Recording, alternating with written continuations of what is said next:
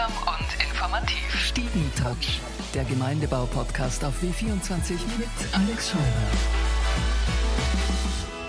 Herzlich willkommen im Stiegentratsch, Ferdinand Schmeller. Du bist für die Stadt Wien im Bereich des Umweltschutzes tätig. Früher war das die MA22 und bist Wiens ausgewiesener Turmfalken- und Fledermausexperte. Woher kam das, dass du dich so für Fledermäuse interessiert hast, schon von klein auf? Ist das also ein bisschen eine Batman-Geschichte? Nein, das will ich nicht so sagen. Ich habe mich immer schon für Natur- und Datenschutz interessiert und ich habe dann diesen Bereich übernommen bei uns und bin da reingewachsen eigentlich. Und Mittlerweile ist, ist es mir ein Anliegen, ja. Es gibt ja unglaublich viele äh, Fledermausarten in Wien, habe ich festgestellt, äh, bei der Recherche für unser Interview. Wir haben, wa, was haben wir, 20 oder 22, mehr? 22 Unglaublich, Arten. oder? Ist der Wiener Ausnahme oder gibt es in jeder Stadt so viele Fledermausarten? Nein, Wien ist, hat besonders viele Fledermausarten. Im Vergleich zu anderen deutschsprachigen Hauptstädten mhm. ist die Hauptstadt mit den meisten Fledermausarten im deutschsprachigen Raum auf jeden Fall. Woran liegt das? Das liegt vor allem daran, dass wir so viele verschiedene Lebensräume haben. Wir haben die, die Donauauen zum Beispiel, wir haben den Leinzer Tiergarten und den Wienerwald, wir haben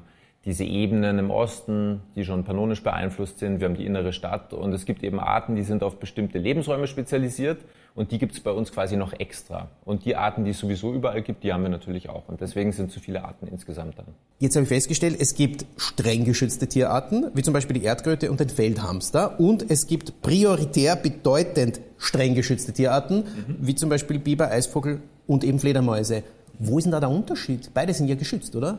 Genau, also vom Schutz her ist es ziemlich gleich, sind alle streng geschützt, aber bei den prioritär bedeutenden Arten ist es so, dass die Stadt Wien eine besondere Verantwortung für den Schutz dieser Arten hat und zum Beispiel auch freiwillige Maßnahmen umsetzt, um eben diese Arten zu fördern und zu erhalten. Jetzt steht der Winter vor der Tür. Da tun sich ja natürlich die Wildtiere etwas schwerer, Futter zu finden, vor allem in der Stadt, äh, weil weniger rumliegt. Das betrifft eben auch äh, die streng geschützten Arten. Wie kann ich denn jetzt sozusagen den Tieren das Leben im Winter ein bisschen erleichtern? Ich habe gelesen, man soll zum Beispiel seinen Garten nicht aufräumen. Stimmt das oder hat das wirklich einen Nutzen? Ja, das stimmt natürlich. Also Igel zum Beispiel brauchen Laubhaufen wo sie sich zurückziehen und überwintern. Und zum Beispiel Wiener Wohnen macht das auch, dass das Laub nicht entfernt wird, sondern dass es in den Beeten gesammelt wird und dass eben auch solche Laubraufen entstehen, wo Igel überwintern können.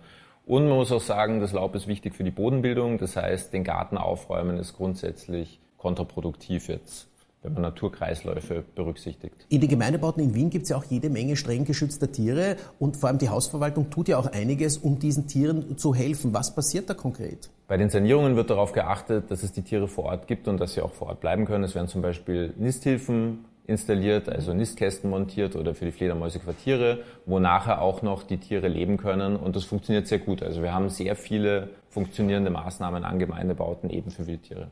Du bist ja auch für die Turmfalken, zum Beispiel im Karl-Marx-Hof zuständig, aber da hat es in den letzten zwei, drei Jahren, glaube ich, keinen Nachwuchs gegeben.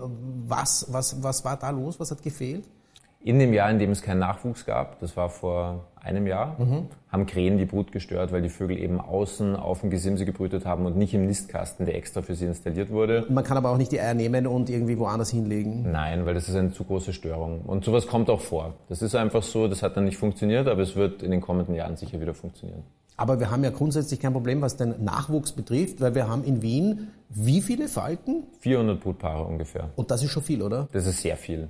Man sagt, Wien ist Mitteleuropas Hauptstadt der Turmfalken. Ferdinand Schmeller, vielen Dank fürs Kommen in den Stiegentratsch und danke dir fürs Betreuen aller geschützten und streng prioritär bedeutenden, wie heißt sie? Prioritär bedeutenden. Prioritär bedeutenden Tierarten in Wien. Danke dir. Gerne, danke dir. Stiegentratsch, der Gemeindebau-Podcast auf W24 mit Alex Scheurer.